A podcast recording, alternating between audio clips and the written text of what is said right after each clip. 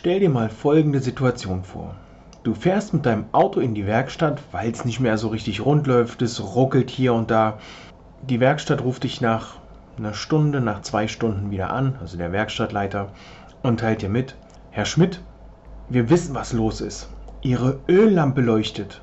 Du sagst: Ja, warum leuchtet die denn? Ja, jetzt leuchtet die nicht mehr. Ja, warum hat die denn geleuchtet? Ja, das müssen wir, das, das googeln Sie am besten mal, aber die leuchtet nicht mehr. Wir haben sie, wir haben das Kabel abgeschnitten von der Öllampe. Die leuchtet jetzt nicht mehr. Sie brauchen sich keine Sorgen mehr machen. So oder so ähnlich geht es uns Hashimoto-Patienten, wenn wir zu unserem Arzt gehen. Wenn wir die Diagnose bekommen, dann passiert es häufig: Herr Schmidt, Sie haben Hashimoto. Ich wünsche Ihnen ein schönes Wochenende.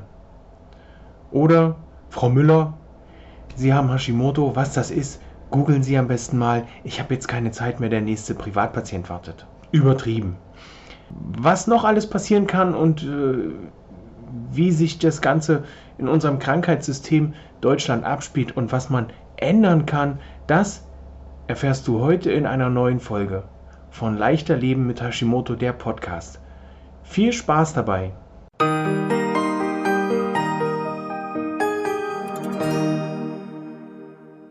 Herzlich willkommen zu Leichter Leben mit Hashimoto, der Podcast. Das Thema heute geht mir sehr ans, ja, man kann sagen, es geht mir sehr ans Herz, aber eher nicht vom, vom Gerührtsein, sondern eher vom Aufregen, weil es mich immer wieder aufregt und ich bin erschrocken über die Sensibilität, wie manche Ärzte in unserem deutschen Krankheitssystem mit Patienten umgehen, mit Patienten umgehen, denen sie mal eben am Telefon die Diagnose mitteilen: Frau Müller, Sie haben Hashimoto. Ich wünsche Ihnen noch einen schönen Tag. Leute, ernsthaft? Genauso wie: Frau Schmidt, Sie haben Hashimoto. Was das ist? Googeln Sie mal, wenn Sie zu Hause sind. Das kann doch nicht wahr sein. Habe ich da vielleicht ein falsches Verständnis? Sehe ich das zu emotional, weil ich selbst betroffen bin? Das Gleiche ist, wenn man zum Arzt geht und noch nicht weiß, dass man Hashimoto hat, sondern einfach von heute auf morgen innerhalb von sechs Wochen zwanzig Kilo zugenommen hat. Gut, das ist nicht von heute auf morgen. Obwohl man an seiner Ernährung nichts verändert hat. Man ernährt sich wie sonst auch und nimmt auf einmal zwanzig Kilo zu. Was sagt dann der Arzt? Ja, essen Sie doch mal weniger. Oder lassen Sie sich nicht so gehen. Das kann doch nicht wahr sein. Also ich bin total erschrocken darüber, auch über diese Unfähigkeit, was Hashimoto angeht. acht bis dreizehn Millionen Erkrankte in, allein in Deutschland. Und es ist noch nicht möglich für einen Hausarzt, eine kompetente Aussage zu treffen, was bei Hashimoto äh, die ersten Schritte sind, was bei Hashimoto als erstes gemacht werden sollte, nachdem man ein Blutbild bekommen hat, äh, welche Schritte wirklich notwendig sind, an welchem äh, Bereich man arbeiten muss, wenn es denn nun nicht die tiefergehende Ahnung in, in, in Sachen Ernährung ist. Ich bin nun auch kein Mediziner und äh, kann mich da nicht aus dem Fenster lehnen. Aber dann kann ein Arzt doch wenigstens so ein ja, Notfallzettel, so eine Checkliste an der Hand haben, wo er sagen kann: Okay, Herr Mayer, hier ist eine Checkliste, das können Sie als nächstes äh, machen. Und diese Checkliste, die muss der Arzt nicht mal selber machen.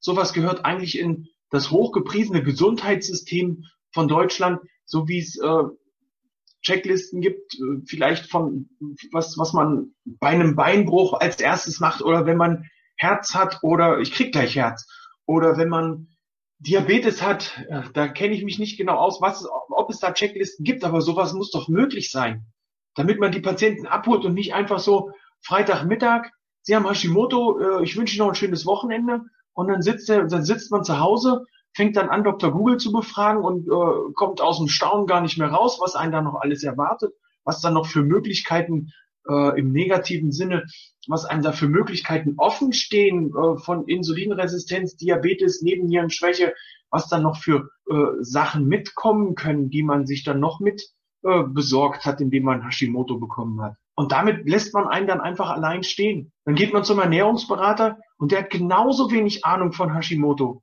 weil er einfach die Ernährungspyramide auf den Kopf dreht und sagt: so, so war es ja bei mir, Herr Gehlmann, äh, wie viel Eier essen Sie am Tag, wie viel Fett, was für Fett, oh, Fett macht Fett, hören Sie bloß auf damit, Sie müssen hier ganz viel Getreide und dann immer darauf achten, dass Sie Ihre fünf Portionen Getreide am Tag essen und auch immer ihren Joghurt und ihre Milch, das ist ganz gesund. Ja, ey, bin ich eine Kuh?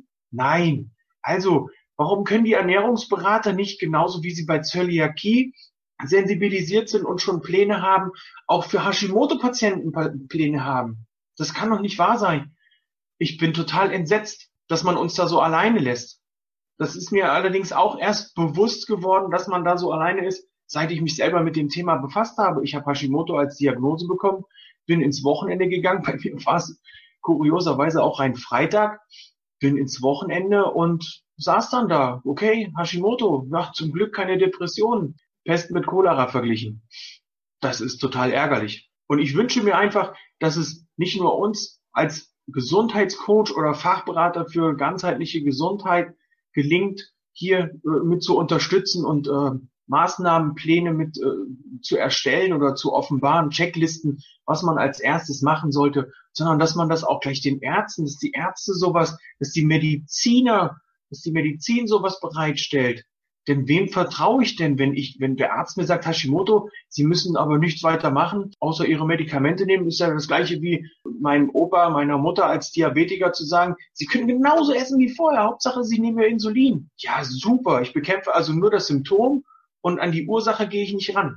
Lasse ich also weiter die Diabetes in dem Körper rumwuchern, das Hashimoto lasse ich weiter ausbrechen und befeuere die Entzündungen im Körper noch, indem ich sage, essen Sie ruhig so weiter wie vorher, ist nicht schlimm. Ist doch Quatsch. Es ist einfach wichtig, dass man mal schaut, wo ist die Ursache, was muss ich machen, damit ich wieder ein bisschen befreiter leben kann, damit ich mein Leben zurückbekomme. Egal, ob das fünfundzwanzig Kilo zu viel sind oder ob es Antriebslosigkeit ist oder ob ich aus meinem Bett nicht mehr rauskomme, weil ich einfach total träge bin oder Watte im Kopf habe und denke, boah, das ist alles wie im Nebel, ich weiß gar nicht, wo ich bin, was ist heute für ein Tag, keine Ahnung. Das ist doch wichtig, den Leuten zu helfen und nicht nur irgendein Medikament zu verschreiben und zu sagen, wir sehen uns in vier Wochen zum nächsten Blutabnehmen. Oder sie nehmen halt jetzt den Rest ihres Lebens Insulin, ist doch nicht schlimm. Kommen Sie ruhig jeden Monat zu mir, vergessen Sie aber Ihre Krankenkarte nicht, damit ich das auch abrechnen kann. Ist es nicht sinnvoller, die Patienten irgendwann mal zu befreien und zu sagen, super, du weißt jetzt, wie du deine Ernährung umgestellt hast, das ist mein Ziel. Mein Ziel als Coach ist es, Den, den Kunden, den Klienten, den Coach, wie auch immer ihr euch nennen mag oder ich euch nennen mag, dahin zu bringen, leichter zu leben mit Hashimoto, zu wissen, wie kann ich mich gesund ernähren, wie erstelle ich meinen Plan, damit mir nichts passiert, damit ich nicht weiter ausrutsche oder äh, wieder in alte Gewohnheiten zurückrutsche. Das ist mein Ziel. Ein Leben ohne mich als Coach wieder möglich zu machen, nachdem die Ernährung umgestellt wurde, nachdem wir bestimmte Ursachen bekämpft haben, äh, beziehungsweise bestimmte Ursachen abgestellt haben, nicht bekämpft, abgestellt, den Ursachen auf den Grund gegangen sind und festgestellt haben, wie wir diese Ursachen beseitigen können. In diesem Sinne wünsche ich dir noch einen schönen Tag. Wir sehen uns auf w w w punkt peter gehlmann punkt d e. Ciao!